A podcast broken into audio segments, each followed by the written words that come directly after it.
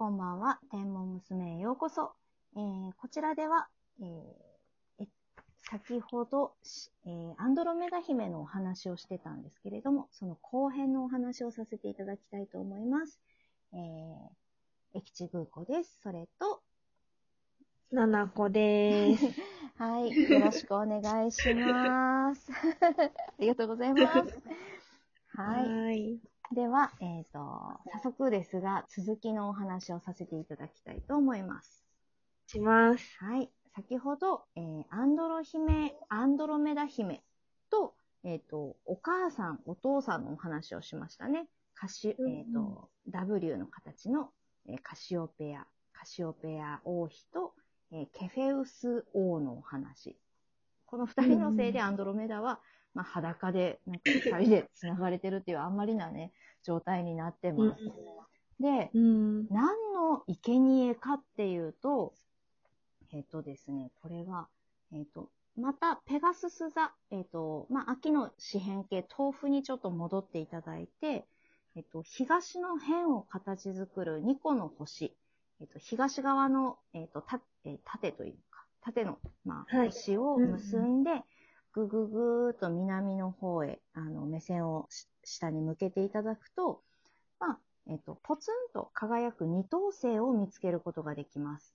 えっ、と、はい。この星っていうのが、クジラ座、ここにある星座がクジラ座という星座なんですけれども、そのクジラ座の尻尾に輝く星、えー二等星の、これがですね、デネブカイトスというクジラの尻尾というあの意味がある星だったんですが、最近名前が変わって、ディフダという あの星になります。ちょっと私も詳しくはよくわからないんですけど、なんか3匹2の匹目のカエルって意味でしあた。、2匹目のすカエル。いません。間違った。3匹目じゃなくて2匹目でした。なんか、という名前に変わったらしいです。なんか正直、ねデネブカイトスでクジラの尻尾の方が覚えやすくていいなって思うんですけどね。そうですよね。ね白鳥座のデネムとね、尻尾つながりで。うんうんうんうん。ほんとほんと。ね。ね、なんか、急ですよね、カエルとか言われても。よくわかんない。クジラカエルみたいな。ねなんかもうちょっと情報が錯綜してる感じが。2匹目って何みたいな。ね、よくわかんない。1匹目フォーマルハウトらしいですけど。ああね、それも、だって、カエルっていうか、魚で覚えたのにってね。本当ですよねこっちは魚で覚えたんだよって。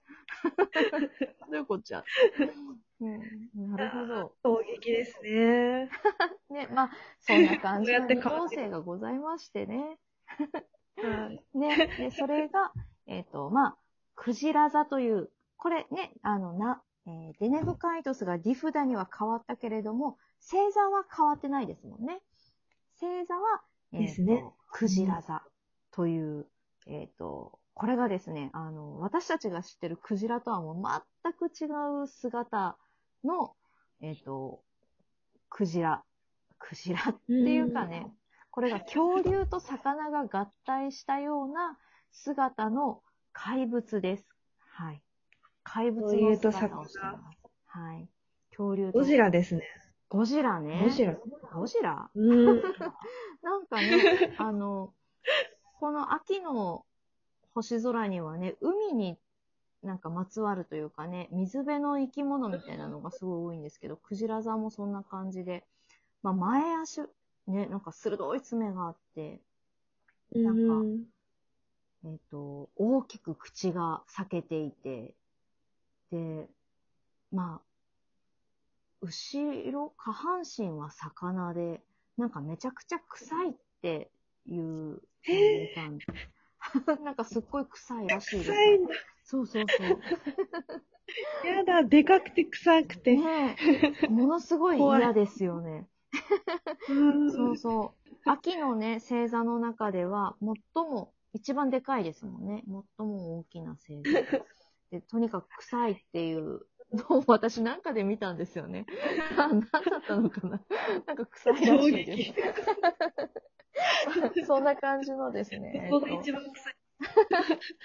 そう、そんな、あの、えっ、と、化け物が、あの、おります。その化け物の生贄に、アンドロメダ姫はですね、あの、生贄とされてしまっているわけですね。かわいそうなア納ンドロメダ。得できない。ね、何も悪くないですよ。何も悪くありません。はい。そして、えっ、と、なんですけれどもね、あの、はい、安心してください。アンドロメダ姫、あの、えらいな目に遭ってしまったんですけれども、えっ、と、まあ、あの、すごくね、こんこんな不運、不運続きというか、のお姫様だったんですけど、あの、これがですね、あの、ここじゃ終わりません。ちゃんとハッピーエンドなんですね。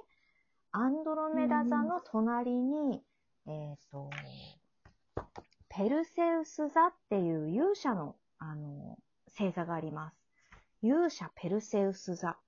えーこれが、もう、本当隣ですよね。アンドロメダ座の隣に、まあ、これが、えっ、と、漢字の人の形を作れるっていう風に書いてあるんですけど、まあ、あんまり明るい星がないので、あんまよくわかんない。まあ、探すのはもしかしたら、難しいですよね。ねえ難しいかなっていう感じはするんですけど、まあ、あの、うん。お姫様と勇者がいるんだなと思っていただければいいかなと思います。ではい。隣に勇者がいます。で、そのペルセウスが、じゃじゃーんとですね、あの、アンドロメダ姫を、まあ、襲おうとした化けクジラの元にやってきて、ペルセウス座はですね、勇者なんですけど、手に何かを持ってるんですね。その、と、持っているものっていうのが、えっと、これが、左手に持っているのが、魔女、メデューサの首です。はい。メデューサの首っていうのが、なんかね、聞いたことある人も多いんじゃないかなと思うんですけど、髪の毛が蛇になってて、恐ろしい顔をした魔女の首で、あの、目があったら石に変えられてしまうっていうやつです。うん。はい。偉いもんを持ってますね、ペルセウス。本当ですね。はい、偉いもん持ってます。これが、あの、メデューサの首っていうのを、あの、これがですね、えーっと、まあ、あ、ペルセウスっていうのがゼウスの息子で、あの、うん。息子らしくて、えっと、ペルセウスを嫌う王様がメデューサ退治を、あの、命じたらしいです。だけど、うんまあ、ペルセウスなかなかやり手で、あの、まあ、ペルセウス石にされてしまうだろうって王様は思ってたんですけど、まあ、あの、予想を裏切って、バッチリメデューサの首を切って倒すことができて、その首を、あの、持ち帰る途中だったらしいんですね。うん。あの、その首を持ち帰る途中で、アンドロメダ姫を襲う化けクジラを石にして、自分を嫌う兵士とかも石にして、っていう風に結構好きに使ってたみたいです。便利。便利、とっても便利。で、あの、まあ、化けクジラからお姫様を守った、えっ、と、ペルセウスとアンドロメダ姫は、まあ、あの、恋に落ちて、あの、二人は、あの、結婚しましたよ。おめでとう、というお話です。おめでとう。おめでとうですね。手があってよかった。う んね。いや、よかった。本当にハッピーエンド、あの、ね、あんまないですけど、ハッピーエンドでよかったです。で本当ですね。ね。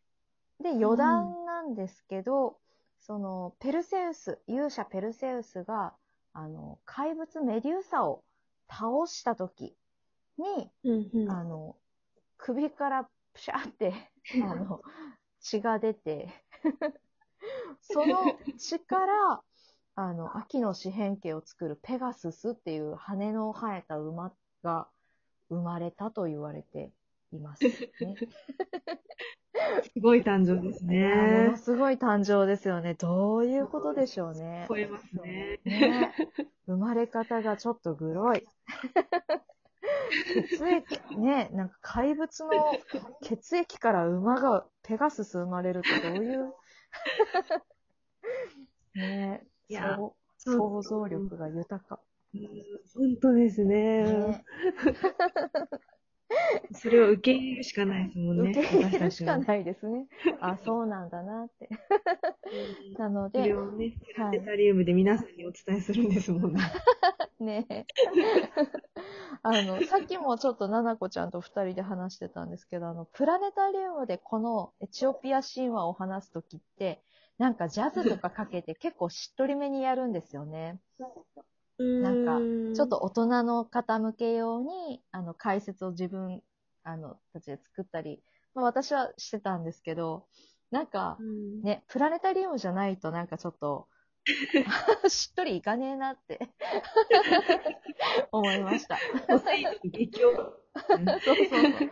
ポセイドン激見えないですもんをね。ねいやいや、楽しいなって。ひどい、ひどい親たちですよ、ほんと。ほんとひどい。振り回されました。でもね、なんかほんと、すごいこう、あの、ね、すごい危険いっぱいの中でこう、助けてもらって、すごいこう、ね、なんか、盛り上がったでしょうね、恋がね。そうでしょうね。ねすごいま、たペルセウスに振り向いてくれて。ほんとね、うんアンドロメダだけど片思いじゃなくてよかった。じゃなくてよかったです。ほんとほんと。うんいや、あの丸く収まりましたね。はい、そう。ハッピーエンドでございます。はい。それでは、あの、ぜひ、このお姫様たちのお話をですね、えっ、と、秋の四辺形から探してみてください。ありがとうございました。